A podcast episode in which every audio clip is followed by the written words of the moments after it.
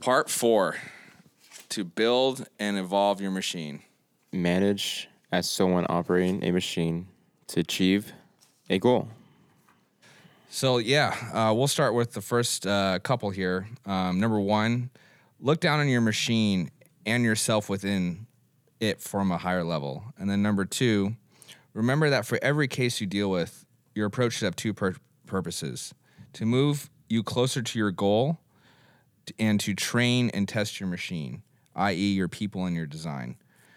So the machine, while it might be abstract, it might be, um, you know, some my people might say it's heartless to think of your people as cogs and not, you know, actual people. Uh, that's what they're doing, right? It's it's it's how are those efforts and those people's time being put collectively towards a common purpose to succeed, right? And when people feel that they are you know, not only are their efforts um, going towards a greater purpose, but also that they are um, in community, like you've been saying, uh, is is when you're going to get the best, you know, out of people, right? And and when you're trying to evaluate someone's efforts and their time and their energy put into your project, what were those, you know, other circumstances like for them? You know, were they in a place of good community? Were they given all the tools that they need to succeed, and and and have that go towards your opinion of what was done and how it was executed? Well, I think you know the example that he's using of a machine is more because it's very easily for people to picture, whether it's an engine or whether it's Voltron that was only super powerful when you had all the pieces of Voltron come Love together. the Voltron rest- Yep. reference, man. I was a big fan. Yep, Yuli's like, I have no idea what Voltron is. I only barely know. It, it basically, there was you know multiple you know people that you know Pre Power Rangers. Right. And I was gonna say that's that's my generation is proto Power Rangers. It's just like Power Rangers, and when it all comes together, it forms you know the the super fighting robot. And so when you're thinking about your organization as a machine, it helps people understand that if they're the pistons in their lane, that if they you know don't exist, then the whole machine fails. So you know, there's I think there's a very human element that's you know applicable, and it's just simply something that allows people to picture it. Well, and I think another thing too is once you, I think another you know negative emotion uh, that can kind of come up from it is when the person who's being labeled as a part in the machine, you know, then they then they see a wider vision of what's going on, right? And I, I was going to lead to number three here, uh, which is understand the difference between managing, micromanaging, and not managing. So when you have someone that's in a position that you know doesn't like being micromanaged, but yet they need it to get to where they're going, these are some red flags that you need to understand that this might be not the best position or this might be not right the person for the job.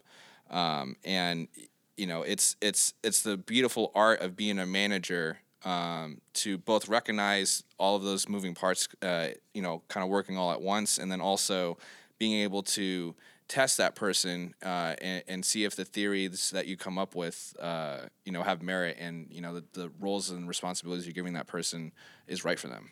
Well, and if you're running a company and you're spending your time micromanaging an employee, what you're really doing is, you know, running an employee and not a business. And as soon as you are able to identify people that need to be micromanaged, get them the hell out. Absolutely. On to number four, we look at know what your people are like and what makes them tick because your people are your most important resource. Um, and I think that was last book uh, with essentialism that people are the plan, right? Your, your machine are the people. How, how things move from point A to point B is from the input of the people that you're working with. And also, that's where all your points of failure lie most of the time. Is like everything could be perfect, but the execution or just you know, I could use sympathy or emotion to like break the machine somehow. And so, yeah, that's your linchpin right there. Well, even in science, I think what is it? It's there's human error and then there's like uh, s- you know measurement error. So like if you're you know taking a piece of rock and you're measuring it, well, there's there's only so much that you can read of it, and there's only the capacity of the machine reading the the measure. So it's being able to assess both that you know there's there's fault both on the system and on the person. Well, being able to you know, make sure that you're always taking people's temperature and, and, and seeing where they are. I, I love what they do at Netflix in the respect that there's no scheduled vacation. You're just supposed to take it. And you can take as long of a vacation as you want. You don't need anybody's permission. You know, the only rules are is if you taking a vacation is going to affect your team, you know, then it's probably not a good idea to take, you know, vacation at that point. Great. But they, they say if you're you know you're if you're a manager you're expected to take you know take vacation you're you're not you know you're not supposed to be working on vacation and you better come back with lots and lots of pictures of you on vacation because it teaches everybody else in the organization that it's okay to take time off to recharge and like if you don't have that time to re-energize yourself in, in doing something completely outside of work then uh, essentially that part of your machine is going to combust and the whole thing's going to break down. Well, and that leads to uh, you know the recognize and deal with key man risk, right? And when you put your people into positions where too much of the responsibility is on them and the, the design of the system is faulty because you have that problem. You have someone doing too much, and eventually, over time, they will fail unless you give them a space to recharge, recoup, uh, and enjoy what they're doing, right? Um, and ultimately, you know, regardless of how strong our person's will is or whatever it is, that we're, we're all human at the end of the day. And you know, if if put into um, too hard of a scenario and that there's no additional support to get them out of it, that they will crumble over time. Well, people go from being passionate about their career or their work, you know, to it just being a job. And when things just become a job, um, it's when things get ugly. That's why I think you need that high level perspective. You can't just be stuck in the forest. You know, like you have to get out to the valley to see what's going on in your own life and as well as um, being a leader of a company too, you know. And I could have lots of stories myself, but, you know, also evaluating yourself like, would I hire myself to do this if I was somebody else and just separate the the people from the problem kind of thing and just try to zoom out from yourself and zoom out from the company and without that that degree of separation, I think you're kind of blind. Yeah, you, I mean, you have to pay attention to your people. You know, it's it's a human business, and success of organizations is based on the health and the mental wellness of each person that's involved with it. And I think it's one of those things that f- does fall squarely on the soul, you know, on the shoulders of the leader is to make sure that everybody is functioning and existing at a high level. One of the things I liked that Ray did is he approached seemingly every single problem as an opportunity for a solution. And so he just ran across tons of problems and then organized the problems into a constructive way and wrote this book on and you know of course built his empire too but like man now the problems he's he's totally reshifted them into this is how it's going to be in the machine it's almost an input into what we're doing Well, I think it's something that's interesting to uh, to bring up, like uh, you know the the hierarchy of needs, right? And once you've reached the pinnacle, what what people that have achieved, um, you know, a ton of success is what they do is they try to give that to others, right? They try to give you the playbook so that you can then, you know, potentially help someone that's trying to get to the top. And you know, even if you don't get that recognition, is that you're you're ultimately putting good out in the world in ways that you will never really fully understand. So, um, you know, it's it's it's a noble cause to try to you know get people uh, to change their ways of thinking and to uh, you know arm them with uh, wisdom and experience that they wouldn't have otherwise. But um, you know there's only so much that we can do in our own spots and you know just be comfortable that you're you know the intent and the ultimate reason why you're doing things is good. Well, when he writes, you know, be weak and strong at the same time as a leader, it reminds me of, you know, Brene Brown when she writes about, you know, that y- there is no vulnerability without great courage. And you know, when you think about, you know, people in combat situations, you know, you don't typically think of Marines as being vulnerable. But think about like what it takes to throw yourself in the line of fire. You know, f- you know, to have the courage to take a bullet for the person that's in the foxhole with you physically vulnerable every day. physical vulnerability. And so when that that vulnerability is something that people recognize and see in you, then that becomes your strength. And it's also the truth, right? Because we all know we have vulnerability. So if you have the courage to speak up and, and say that, and not everybody sees that, mm-hmm. Yeah. Great Brene Brown reference. Thanks, brother. right? And uh, taking us to number 11 here perceive and don't tolerate problems. Um, and I think it's, uh, you know, it goes again to that great balance of being able to, uh, you know, get to the root causes of what, why these things are happening, um, but then also equipping the people within your machine the wherewithal to not tolerate the problems the way you don't, right? Because if you're just somebody that sees a problem, but that don't uh, you know have other people that are within your machine being able to identify or fully understand the problem the way you do then then it's your fault as a leader and if you just become the guy barking orders saying that everything is wrong then you know eventually that's going to get old Well, because you want to teach them how to fish too, right? You don't just want to. Um, I, I like just eleven point one. If you're not worried, you need to worry, and if you're worried, you don't need to worry. oh man uh, so yeah um, let's go to uh, yeah number 12 here uh, right diagnose problems to get to the root causes and we'll start with the first one. To diagnose well ask the following question. Is the outcome good or bad? Who is responsible for the outcome? And if the res- outcome is bad is the responsible party incapable or is the design bad? Yeah, I mean, just going back to connecting that with uh, earlier in the podcast, we talked about um, the five whys and really breaking it down. Um, and this is another way of, of breaking it down, right? So, um, whether the outcome is good or bad, and and who was involved, um, why, right? Why were we successful? Why was this? You know, why didn't this happen? Et cetera, et cetera. Yeah, it, that sentence right there, what um, what Don read and what Yuli's saying basically is really just a quick and dirty um, root cause analysis method. You know, it's um, and that's obviously what what Ray cares more about than anything else is root causes of things. That's going to be how you can affect the the best and most lasting change.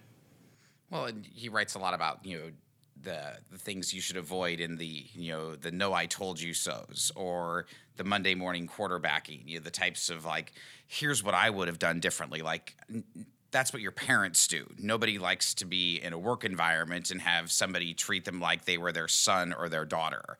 Um, that's something you can do at the house, but let's actually focus on what is the solution and making sure we build something you know that can react to if this problem occurs again. Oh, it's even worse are the people that are given that criticism, but that don't either a play a game, role in the game, but then b don't have any solutions that are actually usable. then you're dealing with this naysayers, baby. All right, on to thirteen again. Um, design improvements to your machine to get around your problems, right? Uh, and we'll go for the first couple here. Uh, so build your machine is number one.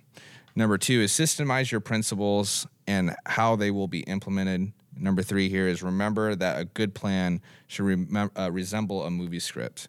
Um, you know, and what's funny about that, it goes back to our joke uh, with uh, the Lord of the Rings and my uh, company, is that just it's easy to, um, you know, get overwhelmed and flooded by all the stresses of running a company, but you know, to inject some silliness into it, and uh, you know, every story goes through the same journey, right? And whether you're telling it through the lens of Lord of the Rings or Star Wars or your own life, right? You're gonna just come see the commonalities uh, amongst it all. So, just being someone that's a Lord of the Ring nerd, uh, it's just a way to bring some humor into what you're going through. Well, and going back to what you were just talking about, and like the people that you know want to bitch about problems, but don't actually want to be you know a solution to those, or that aren't even in there with you. You know, something that I sent you guys the other day was you know another Brene Brown quote and reading her book. Um, and it says, if you're not in the arena getting your ass kicked on occasion, then I'm not interested in or open to your feedback. There are a million cheap seats in the world today filled with people who will never be brave with their lives, but who will spend every ounce of energy they have hurling advice and judgment at those who dare greatly. Their contributions are criticism, cynicism, and fear mongering. So if you aren't in that foxhole fighting with me, I don't give a shit what you have to say. You're not believable. It's the believability index. That's that's awesome. Yeah. Cool, man. So we'll take that to step 14 here and and do what you set out to do, right? And you know, I'm going to give uh, some props to you, Grant. Uh, this is, you know, you, you you set yourself a lofty goal in starting a restaurant. You did it. You know, Well, you know, so my biggest fear in life was dealing with the health department. I've been wanting to do that for like 10 years, but I've just, when I was doing my research and my due diligence, I just didn't find a lot of positive stories about the government, you know, and I was just like, these bastards. I even went to work with like the government to like figure out their internal processes and stuff and to be a real estate investor. Long story short, I realized I couldn't live with fear and that regret was the biggest fear I'd ever have. And what I didn't want to do was be like, man, I just, I've already wasted 10 years. I've wasted my whole life now to look back and say I've never done it. Um, and I thought this is a great time to get in there and fail and just take on as much as I possibly can so that I could, you know, learn as much as I can. Um, and I certainly learned a lot. so one of my um, the reason why I like principles is because my two favorite quotes are, and I think I shared them before, but the first one is, um, "Life is the only game where the goal is to learn the rules," and the second one is, "You can't break the rules; you can only break yourself against them." And so Ray is dedicated to learning the rules, the principles, and to uh, sharing them with others and providing a space to where those uh, come to the surface. That's great information, man. And it's, uh, you know, it goes back to right the idea of meritocracy. You know, Ray's putting forth these principles, and he's trying to say, "Hey, man, like I don't know shit, and I got to where I got to because I don't know shit. But here's my opinion anyway." And he's taking uh, both that humility um, and then that insane, uh, you know, passion to find the truth but then to then give it to other people, right? I mean, all he's asking for is maybe what twenty bucks to buy the book. You know, that's all. That's all it's required, and then it's up to you to go into it and you know pull out the information and use it in your daily life. It's just like we were talking about earlier with the people that you pour all this time in it, you know, where you care more about what they're doing than they do. So, you know, when you get a book like this or anything else, you know, you can choose to speed read through it for the accomplishment of, I read this book, or you can go into it and, like, how can I soak up as much of this stuff and practice these principles in the, the way that I conduct my affairs? And uh, that's something that I've noticed with these past few podcasts that we've done is yeah, I mean we're reading them, you know, and and and you know we have to read them in order to do the podcast. But I think just doing this conversation, um, it really helps, just like a understanding on a deeper level and just really dissecting it. And um, you know we hope that that's the effect uh, that we're giving off to anybody who is listening to these podcasts.